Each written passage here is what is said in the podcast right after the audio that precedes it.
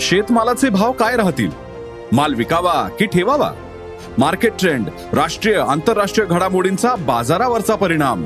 जाणून घेण्यासाठी ऐका अॅग्रोवनचं शेत मार्केट पॉडकास्ट.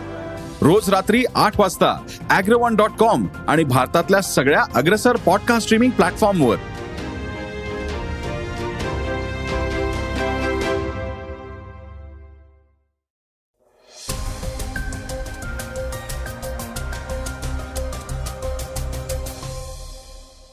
नमस्कार श्रोते हो. मी अनिरुद्ध गत्रे ऐकूयात सकाळच्या बातम्या.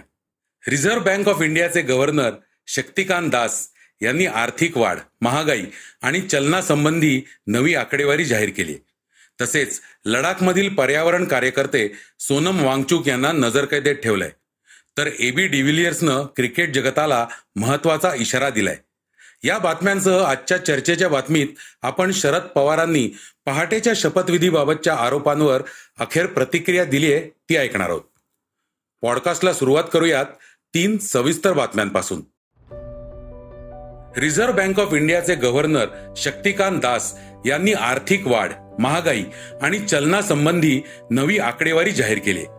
या सरकारी आकडेवारीनुसार आर्थिक पडझड आणि जागतिक अर्थव्यवस्थेचा वाईट टप्पा आता संपल्याचं म्हटलंय.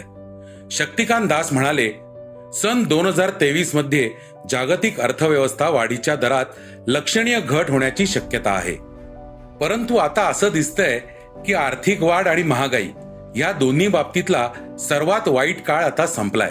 दुबईतील fixed income money market and derivative association of India तसेच प्रायमरी डीलर्स असोसिएशन ऑफ इंडियाच्या पीडीआयए वार्षिक बैठकीत दास यांनी हे भाष्य केलंय.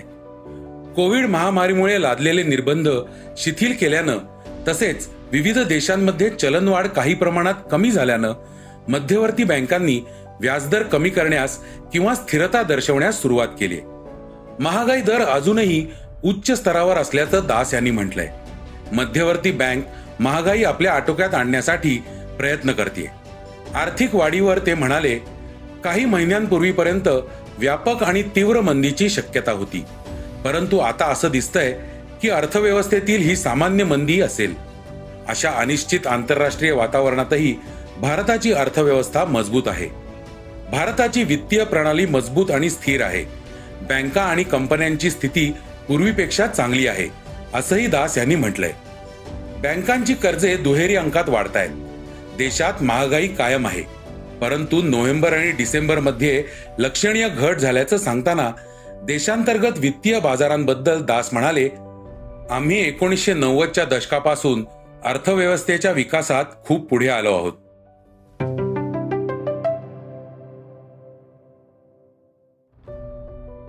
लडाखमधील समाजसेवक आणि पर्यावरणवादी कार्यकर्ते सोनम वांगचूक हे सध्या उपोषणाला बसले आहेत. त्यांच्या उपोषणाचा आज तिसरा दिवस आहे. लडाखमध्ये अठरा हजार फूट उंचीवर असलेल्या खारदुंगला इथं त्यांचं उपोषण सुरू आहे. या ठिकाणी सध्याचं तापमान मायनस वीस डिग्री सेल्सिअस इतकं आहे. कडाक्याच्या थंडीत वांगचूक लडाखसाठी लढा देत आहेत. पण ताज्या माहितीनुसार केंद्रीय पोलिसांनी नजरकैदेत ठेवल्याचा आरोप स्वतः वांगचूक यांनी केलाय.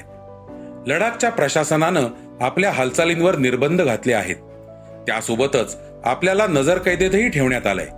सोशल मीडियावर एक व्हिडिओ पोस्ट करत त्यांनी ह्याची माहिती दिली आहे. केंद्रशासित प्रदेश असलेल्या लडाखला भारतीय संविधानाच्या सहाव्या अनुसूचित सहभागी करण्याची मागणी सोनम वांगचूक यांनी केली आहे. या मागणीसाठी त्यांनी सव्वीस जानेवारी पासून पाच दिवसांचं उपोषण सुरू केलंय. वांगचूक यांनी यापूर्वी पंतप्रधान मोदींना आवाहन केलं होतं की लडाखला वाचवा. कारण एका अभ्यासानुसार इथले सुमारे दोन तृतीयांश ग्लेशियर संपण्याच्या मार्गावर आहेत. यामुळं लडाखमधली मूळ जमाती उद्योग नष्ट होणार आहेत. दरम्यान वांगचूक यांनी व्हिडिओ प्रसिद्ध करत म्हटलं आहे की तापमान मायनस वीस डिग्री अंश सेल्सिअसमध्ये माझ्या उपोषणाचा तिसरा दिवस आहे. जोरदार बर्फवृष्टीमुळे खारदुंगला पास ब्लॉक झाला होता. प्रशासनानं माझ्या उपोषणावर मर्यादा आखल्या आहेत. मात्र मला वाटते की खारदुंगला तळावर सर्व मूलभूत सुरक्षा आणि आरोग्य सुविधा आहेत. आणि मला या ठिकाणी उपोषणास बसण्याची परवानगी दिली पाहिजे. पोलिसांनी त्रास दिल्याचा आरोपही सोनम वांगचूक यांनी केला आहे. वांगचूक म्हणाले सव्वीस जानेवारीला सकाळी काही पोलीस आले. मी जाऊन पोलिसांना विचारलं असता त्यांनी सांगितलं की तुम्ही इतके मोठे व्यक्तिमत्व आहात त्यामुळे तुमच्या सुरक्षेची जबाबदारी आमच्यावर आहे. तुमच्यावर निर्बंध घालण्याचा आमचा हेतू नाही. पोलिसांच्या सूचनेनुसार मी लेहमधील एका मंदिरात काही लोक उपोषण करतायत तिथं गेलो. मी मंदिरात लोकांसोबत पूजेला बसलो. पूजा आटपून लोक निघून गेल्यावर सहा सात पोलीस आले आणि त्यांनी मला तुम्ही इथं कसे आलात? असा सवाल करत धक्काबुक्की केली. मंदिर परिसरातील गेट बंद असल्यानं त्यांनी मला भिंतीवरून पलीकडे फेकलं. सव्वीस जानेवारीच्या दिवशीच पोलिसांनी हे कृत्य केलं असून यामध्ये माझा जीवही जाऊ शकला असता. असा आरोपही वांगचूक यांनी केला आहे.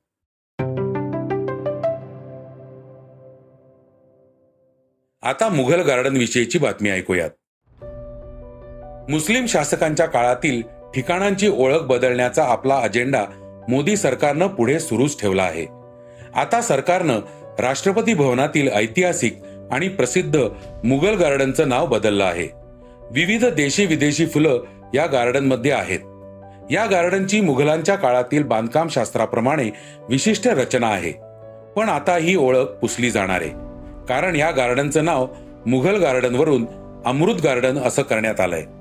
दरवर्षीप्रमाणे यंदाही हे गार्डन एकतीस जानेवारी पासून सर्वसामान्यांसाठी खुलं होत आहे सव्वीस मार्च पर्यंत ते खुलं राहील.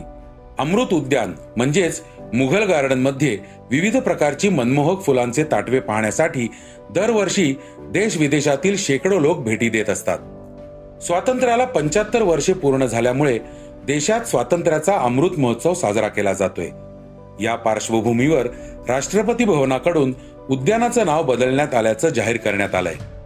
अमृत उद्यानात एकशे अडतीस प्रकारचे गुलाब दहा हजारपेक्षा जास्त ट्युलिप बल्ब आणि सत्तर विविध प्रकारच्या सुमारे पाच हजार हंगामी फुलांच्या प्रजाती आहेत. देशाचे पहिले राष्ट्रपती डॉक्टर राजेंद्र प्रसाद यांनी हे गार्डन सर्वसामान्यांसाठी खुलं केलं होतं. तेव्हापासून दरवर्षी वसंत ऋतूमध्ये हे जनतेसाठी खुलं केलं जातं.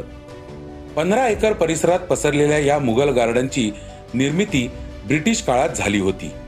हे गार्डन म्हणजे राष्ट्रपती भवनाचा आत्मा असल्याचं सांगितलं जातं. मुघल गार्डनचा एक भाग गुलाबांच्या विशेष प्रकारांसाठी ओळखला जातो. राष्ट्रपती भवन आणि मुघल गार्डनची रचना इंग्रज वास्तुविशारद सर एडवर्ड लुटियन्स यांनी केली होती. राष्ट्रपतींचे माध्यम उपसचिव नाविका गुप्ता यांनी सांगितलं की उद्यानात येणाऱ्या लोकांच्या सुविधेसाठी आता सर्व वनस्पती आणि झाडांजवळ क्यू आर कोड लावण्यात येईल. तसेच वीस मार्गदर्शक तिथं काम करतील. ते झाडं आणि वनस्पतींची माहिती देतील.